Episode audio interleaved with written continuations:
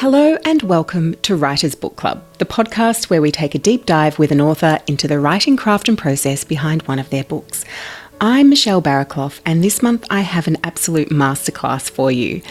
Mark Smith is the author of an incredibly successful trilogy of novels called the Winter Series, the first of which, The Road to Winter, we're going to dive into today.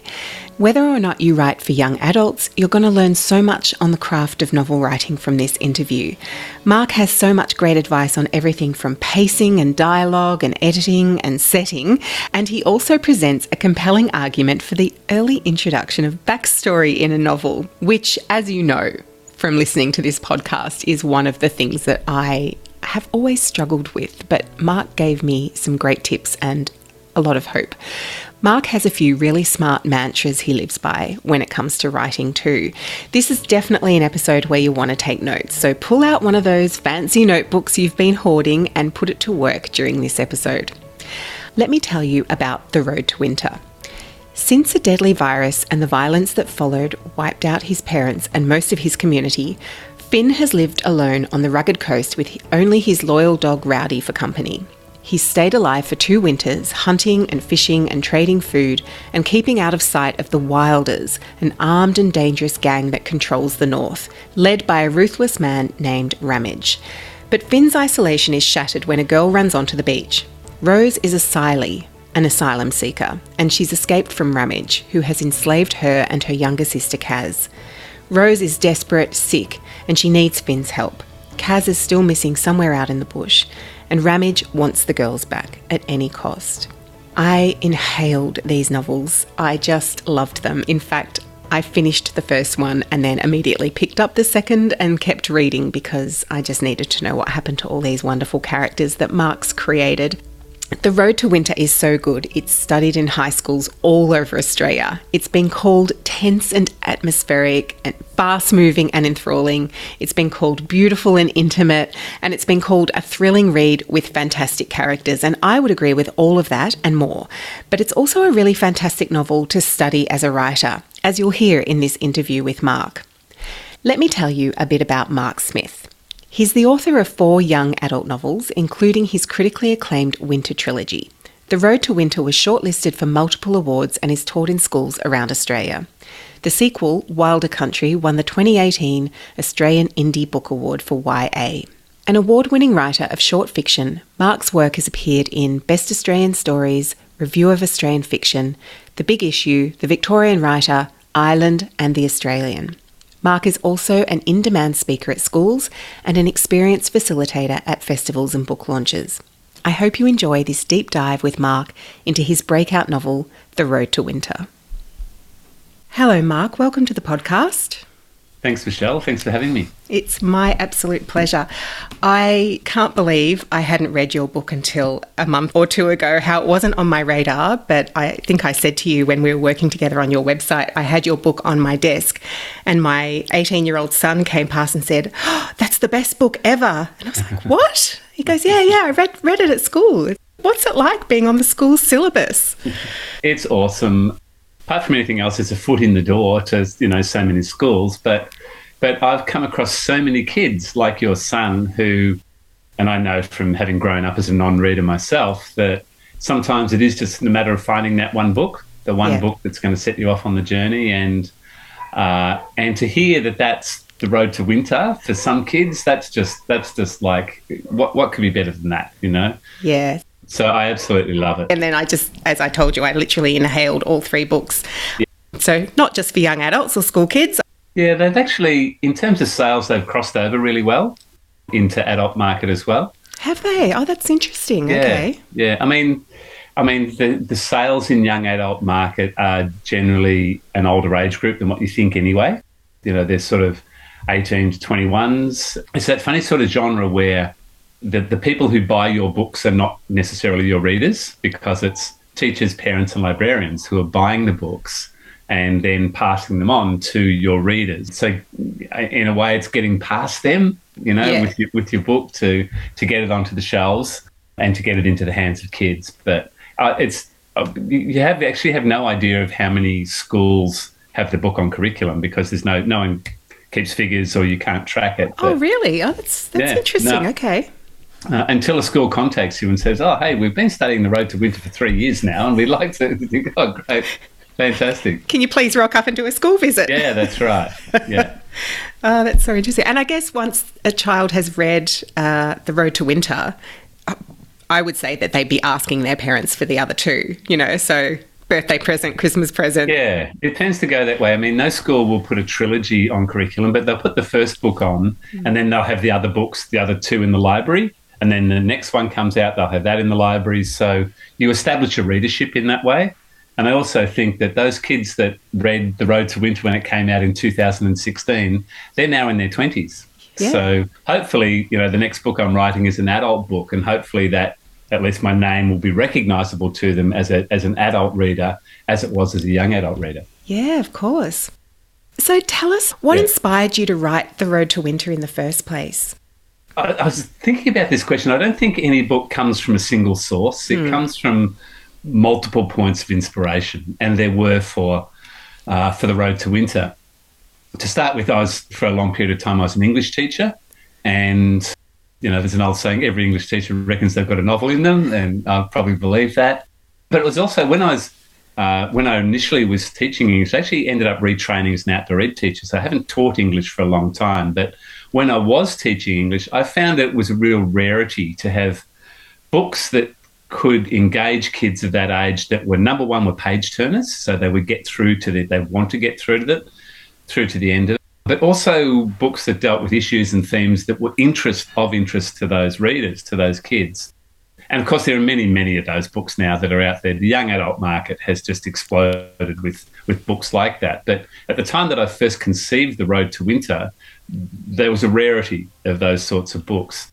I also then, the last sort of 18 years of my teaching life, I was head of a residential campus for 15 year old boys down here on the coast. So many of whom were not readers. And it kind of that sparked that that sparked the old English teacher in me that was saying, well, hang on, why aren't you reading? What is it that's missing from the books that are there available to you? Because they're only reading what they were being forced to read for what was on curriculum. So, but the other thing, of course, was that that job meant that I was working 24 hours a day with these with these boys. Means I could observe them, watch the way they communicate, all their mannerisms, the, the way they think or they don't think at times. So that was another major influence on me, working with those boys and having that insight into the sort of lives that they led. And also by this is about 2014 15 when I wrote the novel. I'd been writing short stories for a number of years and I'd had a bit of success. And I guess I, you reach a stage where you want to challenge yourself more as a writer. So, so that was the next sort of step in in why you know the road to winter came into being. And when I when I decided that okay, I'm going to put short stories aside to write a novel for a while, I gave myself 12 months. And so what I did was I went back through my short stories because you've got to have if you're going to write a novel, you've got to have a story to sort of work from. I went back through my short stories and I thought, which one of these do I think I could create into a longer narrative, into a bigger narrative? And I had this one short story which had never been published. No one ever liked it. It was called Breathing In and Out. And it was about this boy who was living in a small coastal town after a pandemic had wiped out most of the population. And the title, Breathing In and Out, which I still really love as a title, just referred to him going to sleep at night and being soothed by the breathing of his dog Rowdy next to him on the bed. And so I guess all of those, the stars sort of aligned between my teaching experience and my writing life. And I had the voice of those 15 year old boys firmly entrenched in my head. So then the next stage was I asked myself, well, what do I know and what do I care about the most? Because to sustain a, a 60,000 word novel, you've got to have that level of engagement. So my answers to that were pretty clear. They were the coast, uh, teenagers, the environment, surfing, climate change, it's asylum seekers. And so the road to winter came out of out of my own experience, but out of my passions as well, and the, out of the places that I, I, I cared for the most. And of course, there was the prescience of writing about a global pandemic five years before before coronavirus. If there's a rarity of those types of books that you were talking about for teenage boys, there's definitely was a rarity of pandemics at the time, Mark. Yeah. How bloody prescient were yeah. you? And ultimately, it was just a plotting device, nothing more, because all, I, I, needed these kids to be on their own for some reason. And so I did some research into the uh, to the Spanish flu pandemic, global pandemic at the end of the First World War. And then I brought that into a 21st century context. I thought, well, what would happen if we had that? So, hence, in the first chapter of The Road to Winter, we have people wearing masks, we have panic buying at the supermarkets, uh, we have quarantine towns, we have lockdowns, all of those things happening. But that just, to me, appeared to be logical that this is what would happen. So, yeah. it was, it, you know, it turned out to be prescient and fortunately, the pandemic that we've lived through wasn't to the extent of the one described in the book. Yeah, yeah, you sort of went from naught to 100. But yeah. it was pretty scary reading it, having just come out of two years of pandemic. Yeah. What, what did you think when the whole pandemic came about and we were doing lockdowns? Did you think, oh my God, this is going to be. I did. Yeah, I did think, oh my God, you know, what's happening here? But it's interesting that uh, because by that stage the book was already on curriculum at, at a lot of schools, and there was a there was a bit of an uptake in more schools taking it on because of that factor. But there was also a number of schools that dropped it off because they thought it was too triggering, it was too close to home. And I remember pitching this novel to film producers at uh, the Gold Coast Film Festival as part of the adaptable program that Queensland Writers Centre uh, runs. And it was interesting the response of the producers because they were saying, I thought, well, I'm on a winner here. You know, look a pandemic, and we're in the we're right in the middle of COVID at that stage. They're actually saying, no, look, it's probably a disadvantage because there's going to be so many books about a pandemic and about being in lockdown and things like that that that it it wasn't necessarily the advantage that I thought it was going to be. But maybe that time is coming now that we're out of it. Yeah, and look, I'm sure there I'm sure there are a lot of writers like myself who are currently writing a book and are thinking, okay, do I put this into the pandemic? Is this are people wearing masks? Are we in lockdown? Or do you do as I've done, actually set it five years earlier? So deliberately setting it pre-pandemic, so you don't have to deal with all of those, you know, all of those factors that can, that can, I suppose, can aid a narrative, but they can also get in the way of a narrative too. Yeah, yeah. And then there are some other books that have just come out that just reference the pandemic as yeah. being in the past. Like I think Liane Moriarty's latest book kind of yeah. referenced it. Yeah. Toni Jordan's last book referenced it, you know. Um, Garry Disher as well referenced it. It was just sort of starting. There's a reference to something happening in China, you know, towards the end of the book. But if they're going to make you know, a TV series or a movie about a pandemic and a whole bunch of kids surviving it, yeah. then you're the OG, Mark. I think they have to go to the source, right? Yeah. That's such a great origin story. I, I love hearing about the inspiration for, for the story. So, what came first for you, the characters or the plot? I think I'm a little bit of an outlier here because for me, with my writing, it's actually the setting that comes first. And I believe that if I can find the setting, I'll find the character in that setting. So a lot of work then obviously goes into developing that character. And that does happen on the page for me. Yeah. I don't have a character arc in mind. I really just write from one scene to the next. But but as an example of the way in which, you know, beginning with setting, the most recent novel I had out is called If Not Us. And the very first scene is a boy on a bike riding down a hill with his surfboard in a rack on the side of the bike. So in my head, I had that kid flying down a hill on his bike with his surfboard wedged in the rack, and he came to me almost fully formed. Once I had that image of him in that place and what he was doing, I knew that kid. So because I'd been that kid myself, I'd seen so many kids like him in the town that I live in. Um, I'd seen my sons at that age. And so he was almost fully formed. And, and he came to me fully formed because of where I pictured him first that kid taking off down the hill. So, you know, I knew how he felt in that situation. I knew where he would be going. I knew what he would be doing next. And that all came for me from imagining him in that setting. And it was a very similar process with Finn in The Road to Winter. He was living very much in his own head, just surviving, desperately lonely, finding solace in his only companion in Rowdy. He didn't come to me fully formed, but it was very much imagining him in that situation and that setting that allowed me to see the character and to find his voice. Yeah, so as he starts reacting to the various situations that you've put him in, that sort of helps develop his character. Yeah, that's right. And yeah. and including his it's not a stutter, it's sort of like a where did um, that come from? That came from again, it was another plot device because okay. we're going to talk about backstory a little bit yeah. a little bit later. But and backstory is such a misunderstood thing, I think, and I think it's critical to good writing.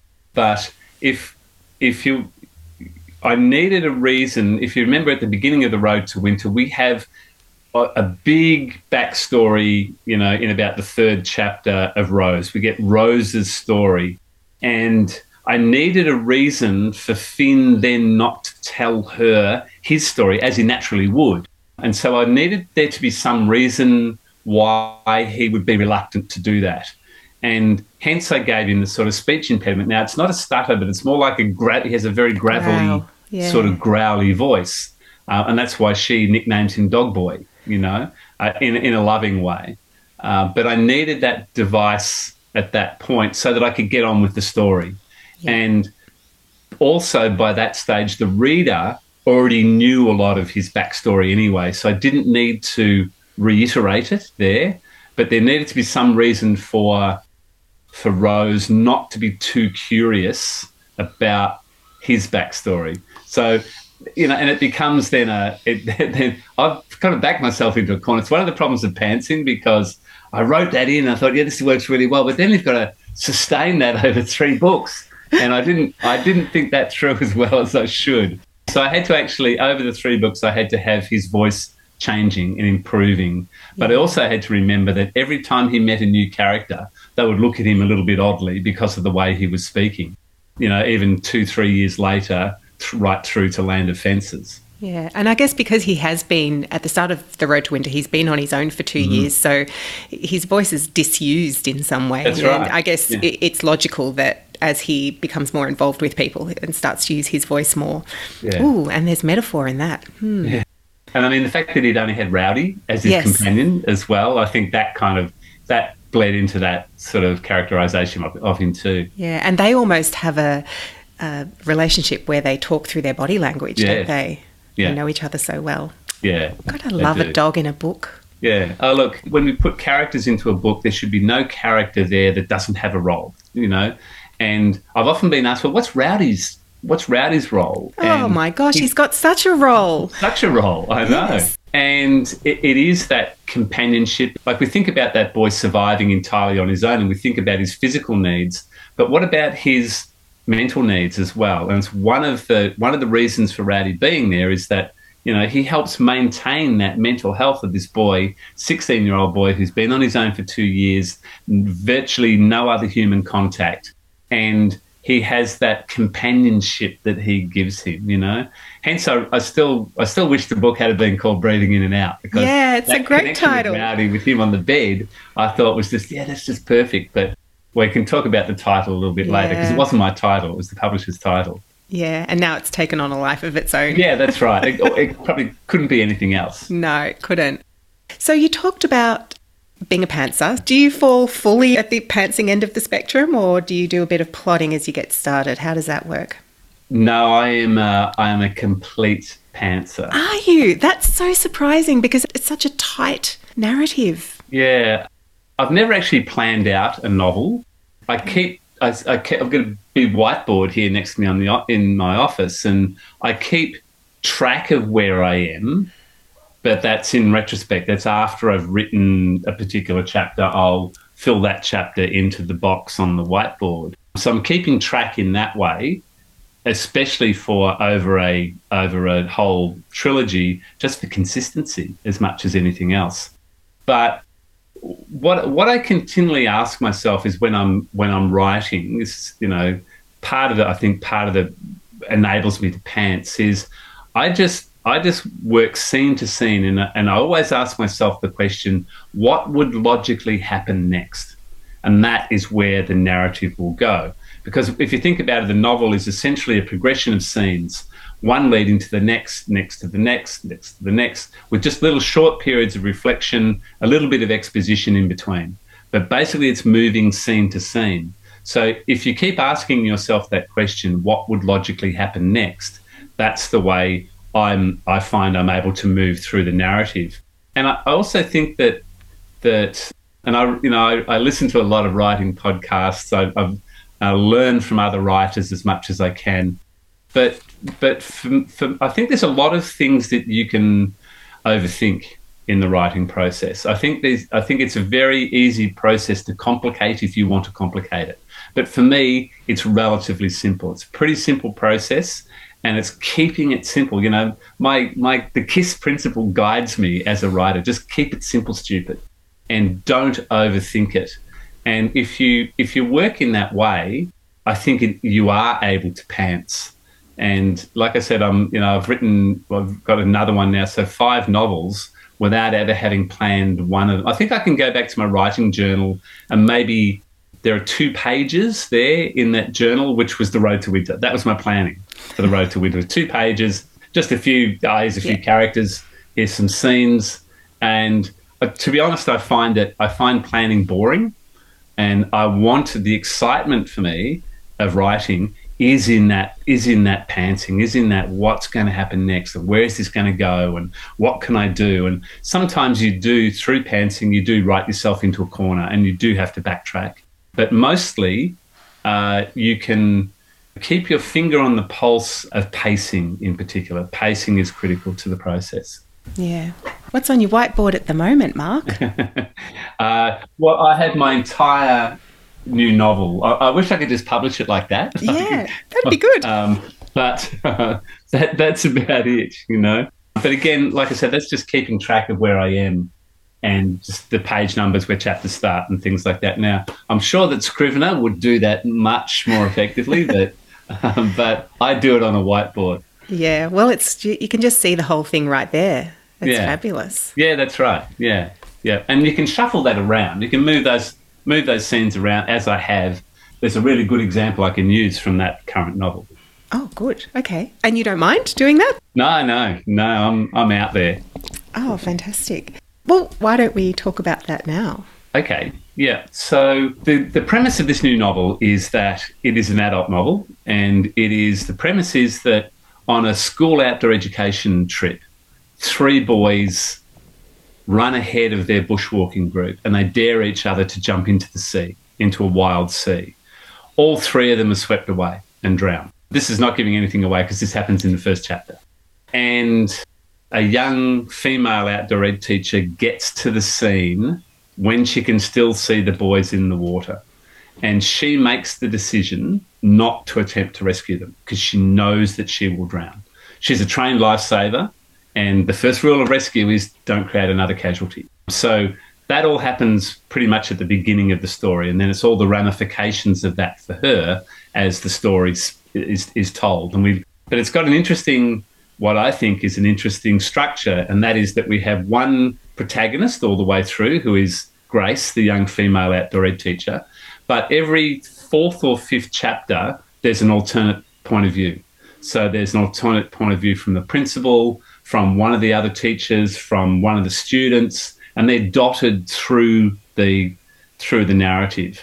And each one of those adds a little bit more and gives us gives us a gives us a different perspective, but also but also progresses the narrative. So I was writing this in a linear way. So I was beginning with beginning the story with the night before the accident, where the boys they're all camping out together. We're introduced to the characters get a little bit of backstory, and then the next day is when the accident happens, and there's the description of the the day of the accident, and then chapter three was the aftermath of the accident, and it wasn't until chapter five that there was the phone call to the principal. It's the first introduction of another character of the different point of view. So it was chapter five, and it's the phone call from one of the teachers on the beach telling him this what's going to change his entire life, his career, because one of the boys is also the principal's nephew. Oh. So there's all of that happening. And the whole start of the novel didn't work for me. It wasn't it wasn't, you know, the beginning of the novel has got to be like, uh, like a hand reaching out of the page and just pulling you in. And if it doesn't do that, or if you have to wait for chapter five for that to happen, it's too late. You, you know, chances are you've lost your reader by then. So I decided that as the uh, to introduce a prologue, and the prologue is begins with the phone call. It, the whole story begins with the phone call to the principal.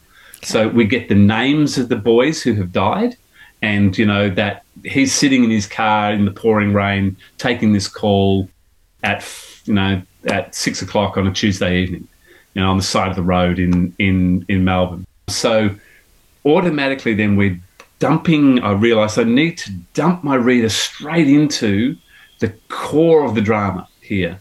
So we get that phone call, but then the second and third second chapter is we go back to the night before the incident, okay. and here are the boys, and it changed the whole dynamic because now the reader knows that these boys here's the ah. one, two, here, here are the three who are going to drown, mm. but they're still alive. Um, and this is what they say, and this is how they behave, and they're normal, average, everyday 15 year old kids, 16 year old kids, you know.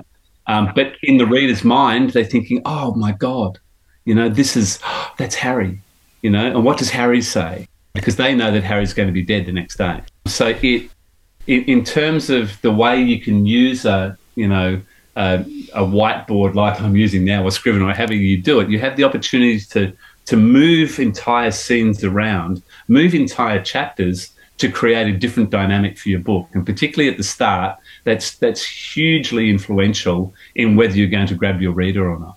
Yeah. Why did you start with the phone call and not Grace on the beach doing the rescue? Because that would be dumping them straight into the action as well, right? Yeah, one of the one of the problems there was that there was no there would have been no context. Right. For this teacher being on the beach and hang on, what, what why are they there? And who, who are these she? boys and yeah. where are they? And they they needed the context. And when we talk about backstory, that's what backstory does. It gives the context and the scaffolding for the plot and for the way in which your characters are going to behave. So if you don't have that, it's it's too obtuse for the reader to what that what the hell's going on. And I think it's okay for a reader to be wondering, but not to be completely lost. And I also really seized on that idea of the way in which the reader would respond differently when they knew that this was the boy that was going to drown, and this boy, and this boy, and it, it creates a, you know, the the the novel uh, from a couple of readers, a few readers that have had a look at it, have basically said there's not enough empathy for the boys, and so I needed to change that so that you know the the readers' hearts should be just broken by seeing these boys alive and being normal and yeah. you know mucking around and taking the piss out of things and and knowing that the next day that boy was going to be gone. Yeah, just beautiful piece of foreshadowing there. And yeah. yeah. in that second chapter, you're making the reader care about those characters. Yeah, that's yeah. right. Yeah, yeah. Oh my God, my heart's racing just thinking about that scenario.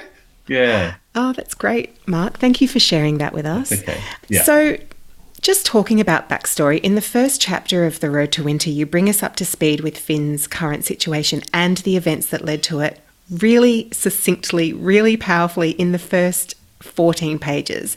Now, we've heard all the advice about not introducing backstory for the first 50 pages, rah, rah, rah, how yeah. it can slow the pace. I love backstory, so I'm always getting into trouble for this. But you've pulled it off so beautifully. That first chapter just rockets along, and by chapter mm. two, the reader is fully invested in Finn and his future and knows everything that's you know yeah. already gone on. Yeah. Can you talk us through that first chapter and how you decided to incorporate it? Yeah it's a it's a really good example of the way good editing works because first of all thank you for acknowledging the importance of backstory. It is just critical to to everything in a in a novel even in a, or in a short story. And I, I I teach a lot of writing classes and I concentrate I begin with backstory you know. I don't ascribe to that point of view that that no backstory for the first 50 pages because, as I mentioned, backstory provides the scaffolding for the reader to understand the actions of your characters. So, if you don't have that scaffolding in there for those first 50 pages, I'm not sure how you generate empathy for your character or an understanding of why they're behaving in the way that they are. So, but I think the key to backstory is to get the information across to the readers without them realizing that they're getting it. That's the thing. It's got to be it's got to be so subtly done. And I know that you can you can you can certainly have a slow reveal of backstory through through a narrative, but very close to the start, there has to be enough information for your reader to understand why your characters are acting in the way that they are. It's yeah. as simple as that. And in terms of the road to winter, if you look at the key elements of backstory in chapter one, they are all actually presented as action, not as exposition. Yes, right. Okay. That's the secret, I think, isn't it? The secret yeah, sauce. Um, yeah. So we have the scene at the supermarket where Finn's dad dies. It's presented as action, and yet it's backstory because it's filling us in on what's happened to Finn what's happened to his dad. His mum's disappearance is presented as action. This is what was happening to him on that day. The meeting with Ray is presented as action. So by the time we get to the end of that first chapter, we know why Finn is in the situation that he that he is. We know he lost his mum, he's lost his dad. We know about Rowdy. We know about we know about Ray, and then bang, we're off and into the story. And if you look at that chapter as well, it constantly chops and changes from present to past to present to past.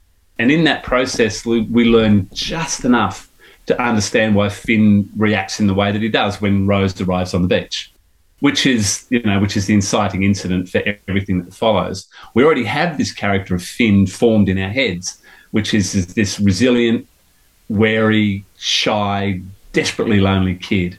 And that explains why he reacts to Rose in the way that he does. Now, that chapter, as I wrote it in the original drafts, was very different from the way that it appears in the book.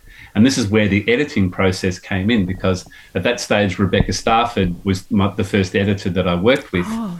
And she was basically saying exactly what you'd expect. There's too much exposition here. You don't, you know, you sort of overloading it with backstory. You're info, you're info dumping. So why don't we, why don't we move back and forward a little bit? Why don't we why don't we have this day in Finn's life where we're introduced to him and he goes for surf and the storms and and we introduce Rowdy. But in between, we have these little throwbacks, and the little throwbacks are to the three scenes that we've, you know, that I've mentioned with his dad, his mum, and with Ray. And and that it's not, it's it's taking away the info dump, but it's still informing the reader enough to know why this is happening in the way that it is. And to do that subtly and to do it without the reader realizing that's the art. That's the that's the hard thing to do. And I absolutely, you know, the, I, I, can guarantee that every book that I put into my to my publisher, it'll be one of the first things that my editor will say will be, you know, you've overloaded with backstory, you've overloaded with backstory. Cut it back, cut it back, and really, you don't need a lot. You just need to present the essence of a character. What are the two or three little things that are enough to inform the reader about them and why they're going to respond in the way that they do? It doesn't have to be a lot. And and you know, and then because the character develops as it go as you go through the narrative, you can add more and more as you go through. But you just have to be very, very careful about how much of that information you give at the beginning. And there's so many things that you're trying to do at that in that you know that at the beginning of the story you're trying to establish a character with backstory. You're trying to establish setting. You are establishing the voice of the character. You're making the genre clear. And then bang you've got to get on with the action. So there's it's such a it's why i think writers will often tell you what's what's the chapter that you write and rewrite the most? It's chapter one because that's where you are establish, establishing yourself in the mind of the reader. And it, you only get one chance at it. If you blow it, you know, they're not going to stick with you. Yeah. I'm just going to urge the listeners now to jump onto your website, marksmithwriter.com, because you have an extract of the first chapter of The Road to Winter on there. And I think rather than us reading out examples and giving people examples, they would just need to read that first chapter. It is an absolute masterclass uh, in the transition to backstory, into it and out of it, how the backstory works in terms of action, dialogue. There's tension in each of those little segments as well. And I love the way you've gone backwards and forwards with those little vignettes. You know, they're short, sharp little yeah. sections that just yeah. take you into the setting, into the voice. Like it does every that chapter achieves everything I think that a first chapter needs to achieve. And there should and be an asterisk attached to, attached to that chapter that acknowledges Rebecca Stafford for the, the awesome work that she did on on on giving me that idea and bringing that that chapter to fruition. So now that we're talking about editing, yeah. You've talked a little bit about how Rebecca helped you. What else did Rebecca help you with throughout? Like, what role did editing play, and how did Rebecca help you with the rest of the novel? Yeah, I actually had two editors on this book because Rebecca, about two thirds of the way through the editing of this book, Rebecca left Text, and Jane Pearson took over as my editor.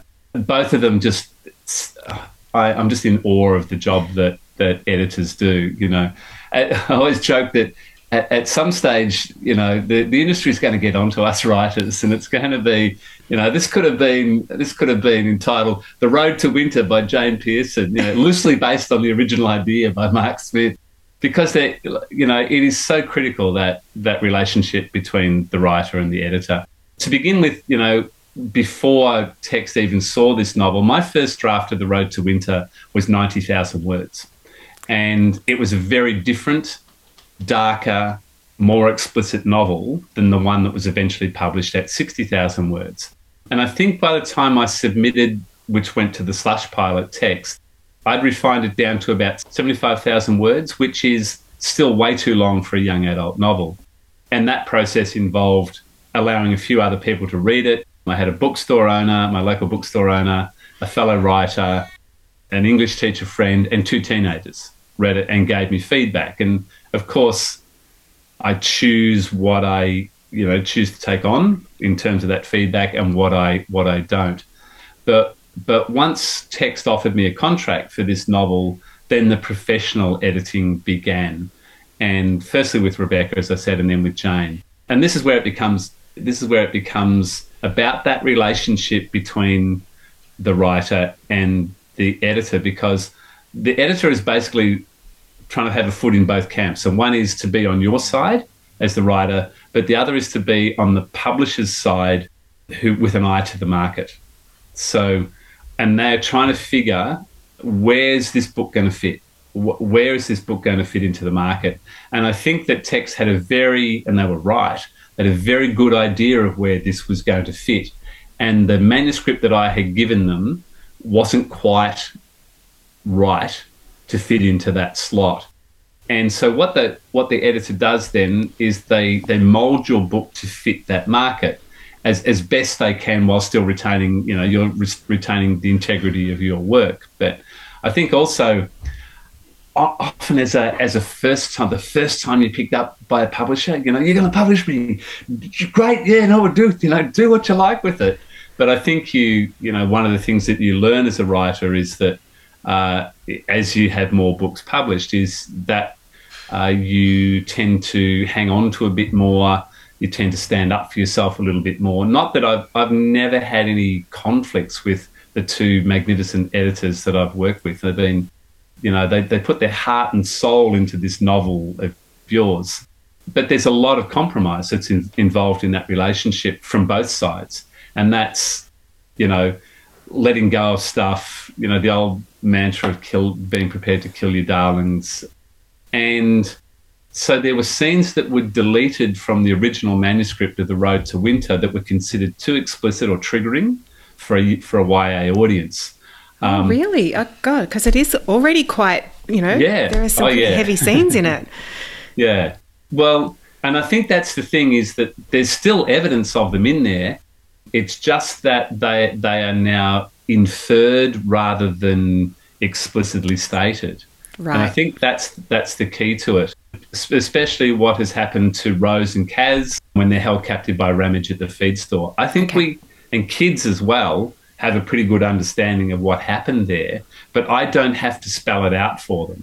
So, you know, in, in terms of that that writer's relationship with the editor, I'm not sure I'm not sure whether all editors work in the same way, but Jane who's edited the, the three books consequent to that followed The Road to Winter as well, she takes every new draft as a clean manuscript, which means that she's accepting what you as the writer have taken on board from her previous edit, such, such as the structural edit, and then approach it as an entirely new manuscript. So not going back, in other words, and thinking, oh, what did you do there that I taught, you know?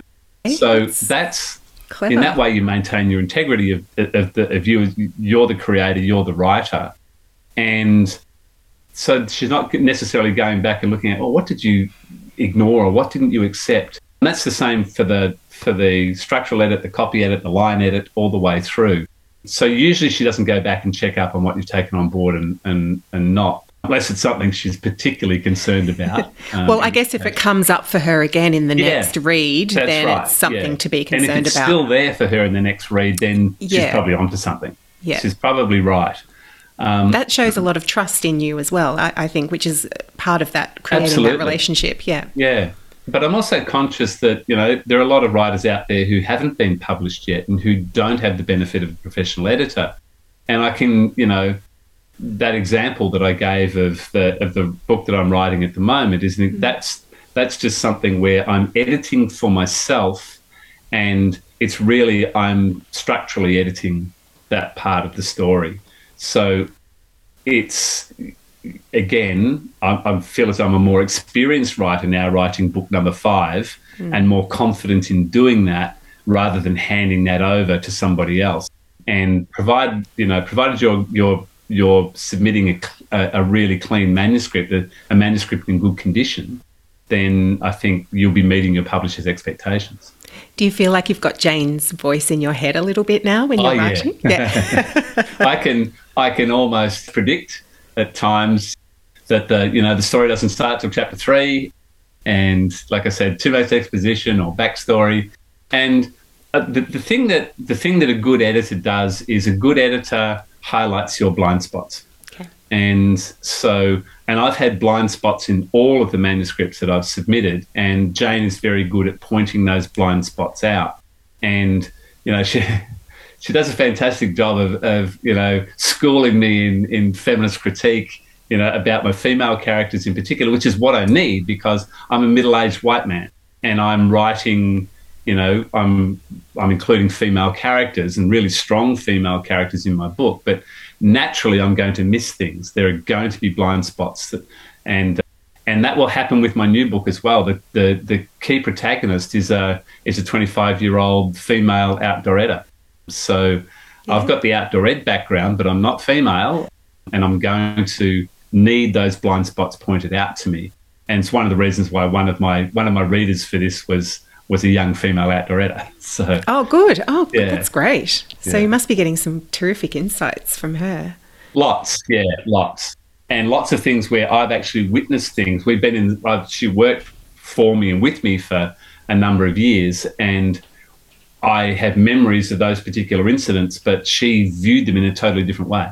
So, well, talking about character, you do the most wonderful job of creating these characters. The yeah. characters are so strongly drawn, Mark, but I'm really interested because I think writers, aspiring writers in particular, struggle with creating likable or relatable. Characters don't have to be likable, but I think they do have to be relatable and they have to mm. have likable characteristics, don't they? So, what are some of the techniques that you use to create these beautiful characters of Finn and Rose and Kaz and Roy without making them seem sort of sappy or weak or two dimensional? Yeah, it's a very it's a very difficult because it comes it comes down to that I hate using the word but the kind of organic process of of what's happening in the creation of those characters. But you're right, there's a very fine balance between creating empathy for your characters or at least getting the the reader on side with the characters and making them too sappy or weak. And I think as much as as characters need to be relatable and likable, they also need to be authentic. They need to be realistic. So the key to creating Finn was was finding his voice early on. I can't remember whether uh, I think it might have been a Garret podcast where my publisher Michael Heyward was asked the question, What do you look for in a manuscript? You know, off the slush pile or someone new, what do you look for? What's the thing? And he, without hesitation, he said, It's voice. It's the voice. And so there was something about the voice of Finn which I was able to hook into early on. And you know, a lot of that was around. I'm sitting in my writing studio studio at the moment. So when I was writing that book, in fact, the trilogy, I had to leave adult Mark at the door, and I had to come and sit down as 16 year old Finn, using the language and the thought processes of a 16 year old, and and that to try to make him as realistic as possible. So, you know, my mantra when I was writing Finn was that he was going to be realistic believable 16 year old boy, my mantra was he had to be consistently inconsistent because that's what 16 year olds are like. They make some good decisions, but they make some rubbish decisions as yeah. well. Uh, and I hope young readers actually see themselves, and I think they do in Finn or in Kaz or in Rose, and uh, that they, you know, that they they believe. If, if they don't believe the character, they're not going to go on the journey with you. So and that again, you know, we talked about the, the heavy lifting that that first those first couple of chapters have to do, is that not only do you have to create a setting and uh, uh, you know do that world building that kids are going to believe, the characters within that world have to be believable as well.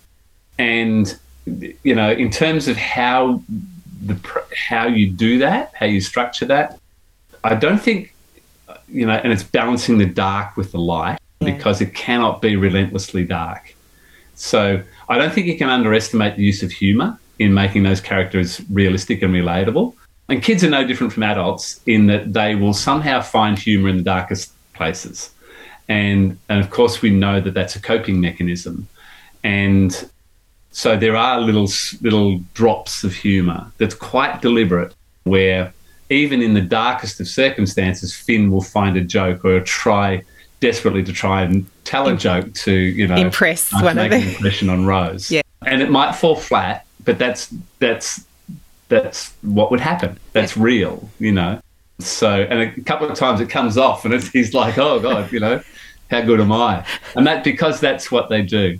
The other the other technique I use is to allow the reader to be creative in seeing the character for themselves. So it's that it's that movie that the reader has running in their heads as they read.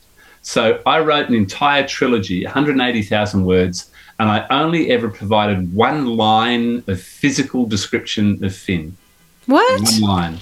And that's it when he walks past the mirror and he just says that, you know, his his hair's long and ropey and he's got sunburnt lips and face.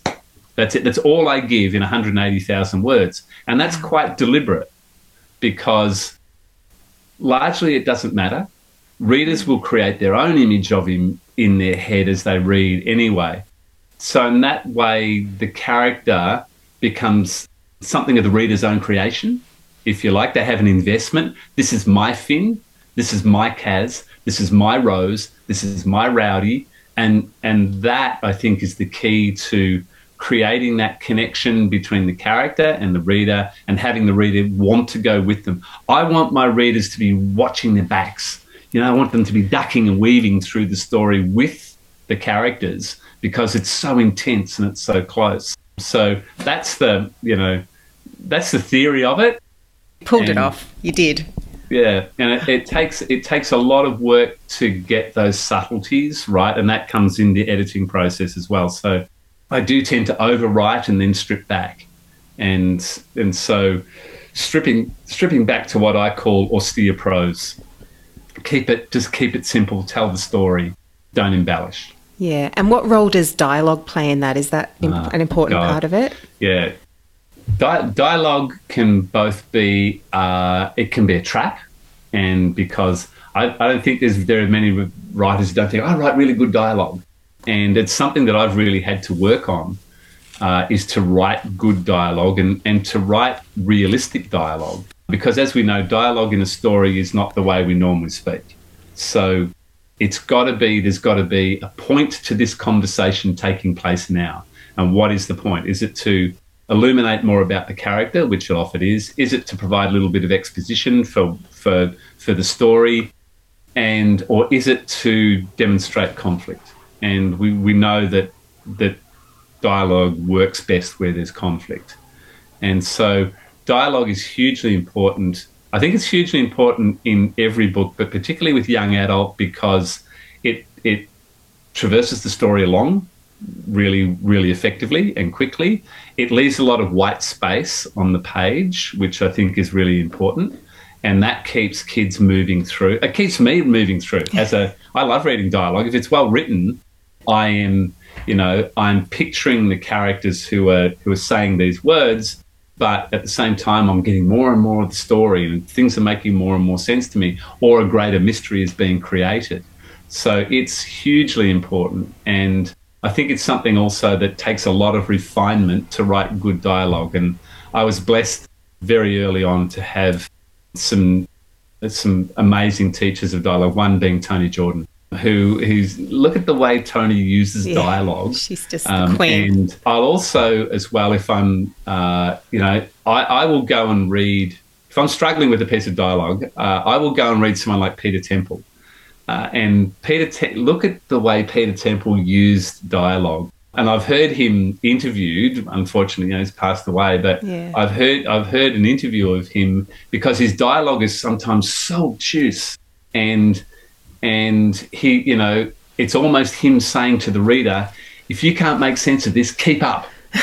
and and I thought, you know, it's challenging the reader, and sometimes you need to do that with the dialogue as well. Yeah. So, you touched before on balancing the light and the dark. So, I wanted mm. to ask you about that as well. You talked about pulling out a lot of the really explicit stuff. These kids, you know, they're surviving all alone in a really frightening dystopian world. Their lives are completely upside down. There's the virus is a risk. They're always at risk of running out of food. The truly frightening gangs of men are constantly on their tail. There's so much tension yeah. going on. But there is some beautiful, quieter moments. Which you also, as you say, need to have to, to mm. give the reader some space to breathe. So, how do you achieve that balance between the scary, dark stuff and then bringing in some of the light for that young adult reader? Yeah, I, again, it's a it's a real balancing act because I think that for for young readers in particular, keeping the narrative close is one way of them dealing with something which is beyond their control. So if you look at the way in which you know so much of you know kids I think about kids and where do they feel safest? Most most often they feel safest in their own room or they feel safest in their home, hopefully. Or they feel safest when they're in a small group with their friends. So so you've got to provide that that safety for them within this dark world as well. And that so look at how much in the road to winter, look at how much happens in Finn's kitchen. And why? Because I'm trying to keep that, that nice and close. And and it, it kind of allows the reader to take a breath. And because uh, even though even though these books are page turners, they can't be all action there's got to be that those periods when we allow our reader to draw breath and to and to come back to and sometimes it's just little things like Rose and Rose and Finn making a soup in the kitchen together, you know, and they're cutting the carrots and they're kind of nudging each other and, and having a little joke with each other. Meanwhile, outside that house, it's a dark world and it is they're in they're in imminent danger. But by having those little scenes, and some of the scenes with Rowdy are the same as well, it brings it back close and it allows the reader to reconnect with that feeling of safety. There, there is some safety here. Same as when, you know, when Finn when Finn is taken to the Valley Farm and he goes into Harry and Stella's house, look at his reaction to going into that house because he sees it for what it is. It's not a house, it's a home. And, and it's the smell of food cooking. It is Lego on the floor. It's all those things that, that we associate with a, a place of safety and familiarity. So it kind of again allows the the reader to think, okay, he's safe for a little while. He's yeah. safe for a little while, and then uh, until, of course, the next the next thing happens, and the next thing happens. Until uh, until unless, big bad author Mark Smith comes along and yeah, turns right. the whole thing upside down for them again. Yeah. I love also when Finn goes out for a surf and Rose is really concerned. Don't, you know, what are you doing? You're so mm. exposed out there. It's so mm. dangerous. And he said, actually, that's the safest place. No yeah. one can get me there. Yeah. And that's, the, that. that's being in that familiar space yeah. as well for him. The, this, you know, the place where, uh, where he feels most in control. Yeah, and with Ray too, he feels safe. Like whenever mm. they go to Ray's, like, go to Ray's, go to Ray's, you'll be safe at Ray's. Of course, they are for a little yeah. while until big bad author Mark Smith comes along and does something horrible yeah. again. um, yeah, look, Ray was a Ray was a lovely character to write. Gorgeous, love uh, him. And you know, I just felt that that, and this was actually uh, Ray was a, was Toni Jordan's suggestion because she said, "I see what you're doing here, but you need." someone else. You need someone that he can bounce ideas off, someone that's a little bit older, give him that little bit of wisdom. And that's where that's where Ray came in. Yeah. So talking about then flipping away from the safety to the pace and the tension. Yeah. Is this just you sitting down and going, okay, what am I going to throw at them today that's going to create some some tension and some pace? What do you do there, Mark? Yeah, well, to begin with, uh, I think that as writing these three books in first person present tense brings a different dynamic to that to the pace and it obviously has lots of advantages because it has the immediacy and i'm like i said i'm wanting my uh, readers to be dodging and weaving their way through the story with the characters and watching their backs and and i think that is that's developed and through the immediacy of first person present tense and it's kind of a way of lessening the distance between the characters and the plot, if that makes sense, because it's all happening now, right here in front of them. And instead of it being told in hindsight by someone who's obviously still alive and recounting the story, then this is happening right now. And we don't know what's going to happen next. So there are obvious disadvantages with that as well. And that is that is that it's like writing with blinkers on because it's only what Finn sees, feels, hears, and understands in that moment. And if you if you drop out of that, it's it's it's not genuine. You know, like he doesn't know what's happening behind him, let alone a kilometre that way, or where the wilders might be, or and and that's one of the ways that in these books the pacing, which I think is a key to strong writing, casing uh, pacing is it's it's knowing when enough is enough and needing to take those breaths and bring it back home. And then knowing when to throw the next thing at your at your at your protagonist and how are they going to deal with this? Now when you're pantsing that that sense of pacing almost has to be innate you always need to get that feeling of was just starting to slow down, you know, and and I know I can cut some of that out, but something's got to happen soon. So, as an example of that, when I was writing, and this is not giving too much away because it happens in about the third chapter, when Rose arrives and Finn takes her in, and we know that she's injured, I'm writing that, and I'm thinking, yeah, no, she's got this infected, you know, cut on the back of her hand. And she's obviously been through these terrible experiences but there's it's not enough. There's got to be something what else can i throw at her? And it's one of the it's one of my mantras as well is go to the dangerous place take the dangerous road. And so what was the worst possible thing? What's the worst thing i can do to this character right now? And i could not think of anything worse than this 19 year old girl in this dystopian world being pregnant and I wrote that in without any idea of how I was going to resolve that or what was going to happen. But that's what I mean by writing into the dangerous space, and it forces you to to think about the narrative and how you're going to find solutions to those things, and uh, so throw the worst possible. You know, one of the things that I, I, I do in writing classes is, especially with young kids, is to say if your character doesn't have a problem, you don't have a story. It's about the problems. That's how you're generating the dramatic tension is through throwing these problems at your characters. And when you think they can't take any more, throw something else at them. And then when you, you know, throw something else at them. And of course, what we're doing is, as well in doing that is we are having the reader understand the resilience that this young person has to be able to deal with, you know, one, one thing after another, after another, after another. And how do they, we, how do they find their way through that? So yes, pacing is critical and making sure that you're throwing just a heap of problems at your characters. Yeah, and of course, Rose being pregnant also solves that other problem where you don't have to describe the scene where no. Rose got pregnant. That's right.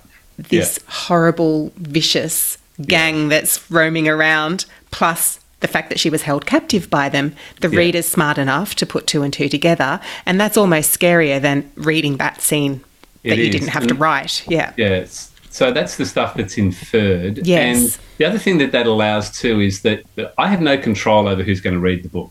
And I know that there are kids in primary school who, you know, grade six, year year seven, and it's not really directed at them, but they will they will come to the story and understand it on the level that they're capable of understanding it. And that part of it will go over their head. Yeah, and that part yeah. of it will go over their heads. Now they might come back to that at some other, you know, some later date and think, ah, yeah. oh, I see what what was happening there. But yeah. by making it that little bit oblique, I think you allow that that readership to be wider than it otherwise would be. And plus, of course, you with with young adult in particular, and no one likes the term, but you do need to get past the gatekeepers. You do need to get past the the teachers, the librarians, the parents, especially to get a book on curriculum, which goes to the edge but doesn't go over the edge. Yeah, isn't it funny because with Olivia Newton John just passing away, there's a whole lot of people our vintage, you know, in their sort of late 40s, early 50s, who were saying, God, I was 10 when that movie came out and I loved yeah. it. And now we look back at it and, you know, oh my God, the, the lyrics, the misogyny, yeah. the yeah. fact that she changes for a man and all this sort of stuff with our grown up lenses on it. But at the time, absolutely. all we, all we saw was, you know, some fun lyrics and a kind of a a meet yeah. cute story. Yeah, yeah. I yeah, that that sort of revisionism is interesting, isn't it? It is. yeah. So I can imagine kids going back to reading The Road to Winter and going, ah, mm. okay, now it's all coming together for me. Yeah. Talking about that, we, we were going to talk about the first person present tense. Yeah. And now I'm curious about your new book. Are you writing that in first person present tense? As uh, well? No, it's that my fourth book, If Not Us, I I wrote that in close third person, and uh, same again for the new one. It's written in close first third person, and I think it's it's not that dissimilar to first person present tense because it's not an omniscient narrator who can see all. Yep. It's like looking over the shoulder of this character. So it keeps it, it does keep it immediate and uh, and it keeps the reader close to the character as well. Yeah, because I was going to say, is that one of the other challenges of writing in first point of view? You said it throws up some challenges in that, well, as you say, Finn can't know what happened in the Wilders mm. camp, so therefore Rose or Kaz has to fill in those gaps, and that opens it up to exposition. But that's then that also opens up the opportunity to create a dialogue. But then I've got to add some action while that's happening, so it's not an info dump, like all of those kinds yeah. of things. Yeah. yeah. So. Um, I, I think any whether you choose to write in you know first person, third person, each one has their challenges, mm. and uh, I've you know I've experimented with with both not with omniscient, but but certainly with close third person. I think they they both have their advantages and disadvantages. It is interesting that that so much YA is written in first person present tense, uh, which is a which is about you know getting those readers into the action and holding them in the story. Yeah. Uh, with everything being so immediate. Yeah, interesting. Do you think you'll keep writing in close third now, or uh, do you think uh, at some point you'll go back to? yeah, I don't know. I don't know. I think. Yeah I do think that some stories that some stories, regardless of whether what genre they're in, are better written in third person and some are better written in first person. And I know a number of writers who've rewritten whole books and they've changed from you know one one to the other uh, and then back again because it didn't work. Mark, the various landscapes in The Road to Winter are drawn so vividly. We've got the ocean and the empty beach, which is Finn's safe place, the forest and the farmlands and the regional towns. I could see it all. And as Finn moves through those various landscapes, they represent both safety and danger. In fact, they're almost like characters in the novel. Tell us about the role setting plays in the novel and how you went about capturing the various landscapes so beautifully on the page. The couple of things that I would say about setting is that is that you know setting again is about immediacy. I, I like to think of setting as the one meter around my character. You know, that's because that's what's important. So, uh, if, for instance, I'm going to write a scene on the beach, set on the beach, I'm not going to bother with you know the clouds on the horizon and the waves. And what I am going to do to bring bring the reader into the scene is I'm going to talk about the sand between the toes of my character where they're wiggling their feet because that's all they need Feeling. to understand where we are. So it's it's little things like that about setting which are really important. And the other thing about setting is that, and we mentioned this when we are talking about character, is that is that I I like to think of setting as a character in itself, and we learn so much about our human characters by the way they interact with the setting. So we learn so much about Finn by the way he he is in the ocean, by the way he is in the bush, the way he moves through it, the way he feels comfortable there, all of those things, and that builds the character through his interaction with what's around him. Yeah, you're right. When I think of Finn, I think of him in those settings, the forest, checking his traps and, yeah. and on the beach, and he does move through those settings and you're feeling it with him. So, Mark, you wrote The Road to Winter seven years ago, and you've written three subsequent books, and now you've got another one. What's changed about your process from book one to book five, apart from changing point of view and yeah. tense? What still works, and what have you sort of left along the way? Uh, I, I often think about writing a book as running a marathon, and I, I'm a person who, you know, I've never run a marathon, but but I think if I'd run a marathon once, I would think, oh, I could run another marathon. Oh, I could run another marathon, and it is it's just building that confidence. So you've written your first book, and that for me that gave me the confidence to think, yes, I can do it again. I've done it once, I can do it again. And because I've done it once and I'm gaining experience as I go along, I have a better understanding of the discipline that it takes to get the job done and the necessity the necessity for a writing routine, uh, which for me is up in up in the morning at like six thirty, write for three hours, get a thousand, fifteen hundred words down, and then walk away. That's oh. it. I'm I'm done for the day. I've done my words for the day, and I will, you know, go and do all the things that I want to do, or go for a surf, or walk the dog, or go to the beach, or whatever. And so the the routine is is important. And uh, I also now know now that it's I, I, approach it more like a job. Like I only write on on weekdays. Okay. I don't work on weekends. I take six weeks off over summer, and uh, you know I don't subscribe to that idea that if you want to be a writer, you have to write every day. I think that if you've got some talent as a writer, it's not going to desert you if you take six weeks off over summer. It might take you a little longer to get back into it when you get there. But, you know, if, if Roger Federer doesn't play tennis for six weeks, he doesn't forget how to play. He can still play. He just might be a little bit rusty, and it won't take him too long to get back to, to top form. And the other things that I've learned along the way are to allow myself thinking time as well. And that's formulating ideas, and that's important to the process.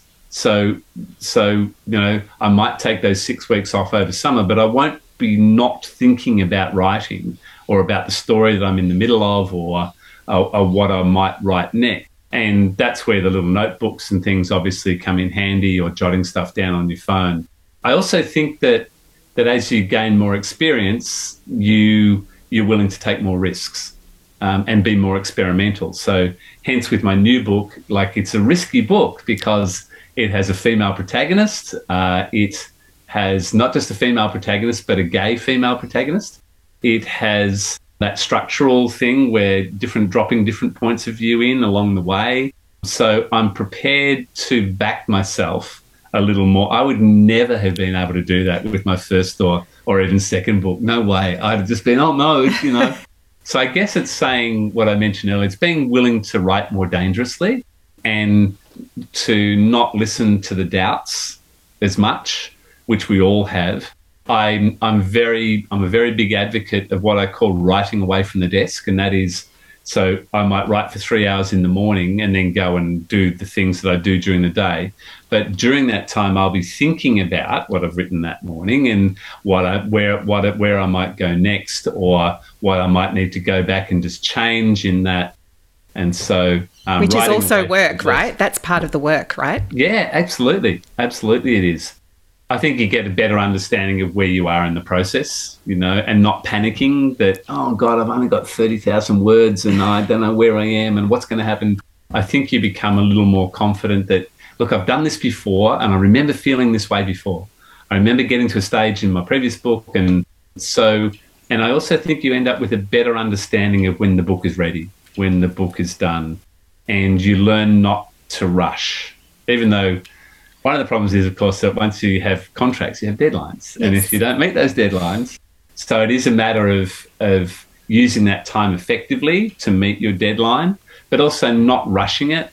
And, you know, any publisher worth their salt will, will tell you, I would rather have a fully formed, really good manuscript that you haven't rushed than one that you just belted out and handed in to get to our deadline. And I've always met my deadlines, but I'm sure I'd be re- able to negotiate two, three months, whatever, with my publisher if they saw that there was going to be a better book at the end of it. And I think I think that would be most publishers as well. It's certainly the experience that I've heard from from most of the writer friends that I know. So, with this adult book, how long has it taken you to do the first draft? Like, what have you given yourself?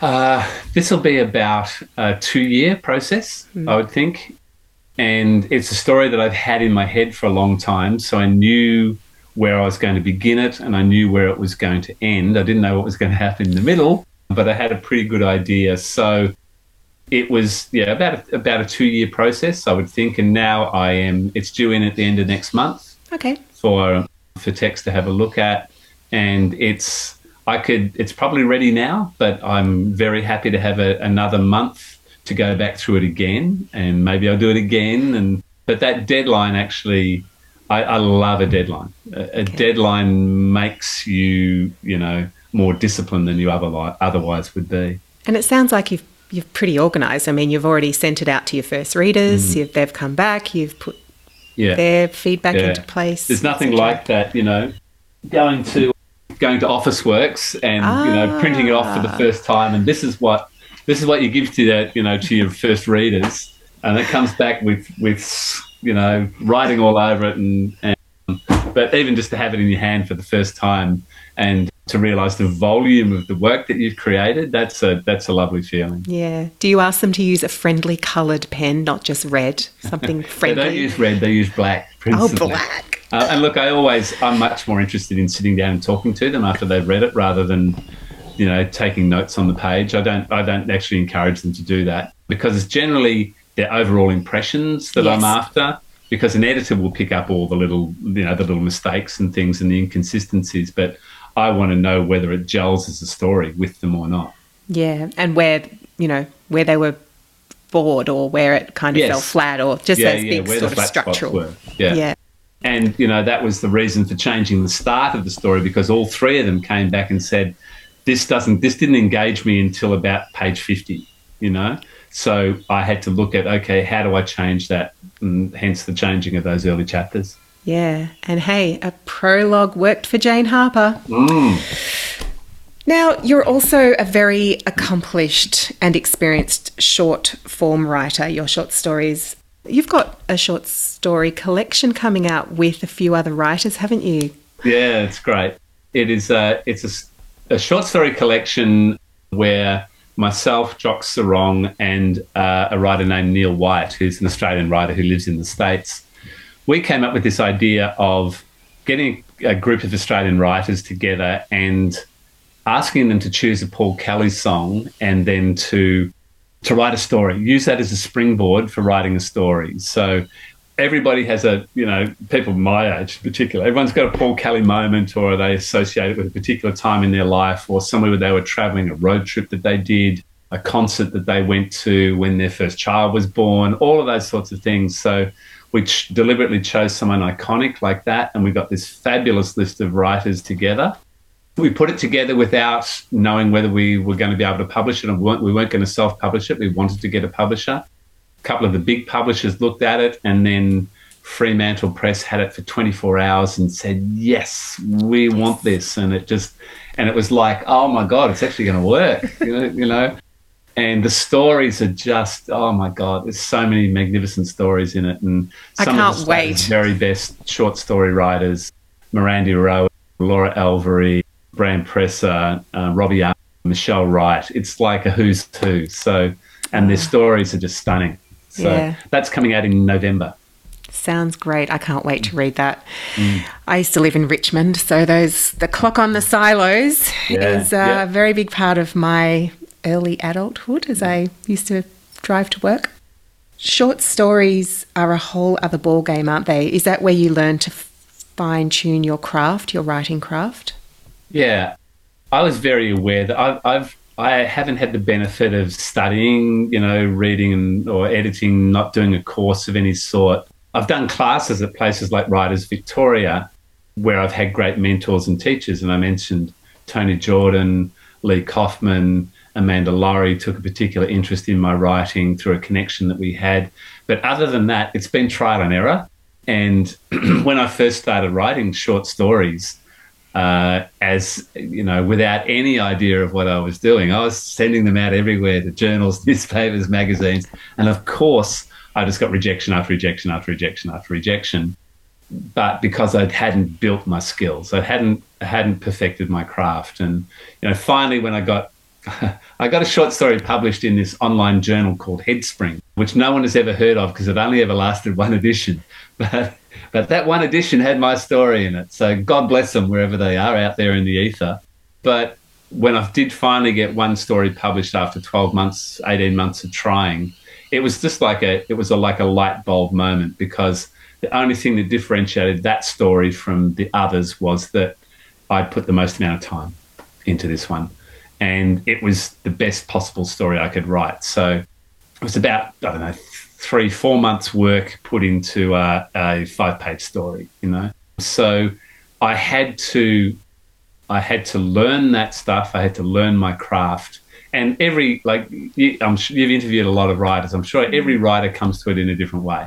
But for me, it was the short story route, and that was my way of learning the craft. That would that would mean that I could have the skills to write long form so I'm, I'm absolutely certain that I couldn't have written the road, the, you know, the Winter trilogy, unless I'd written those 30 odd short stories first.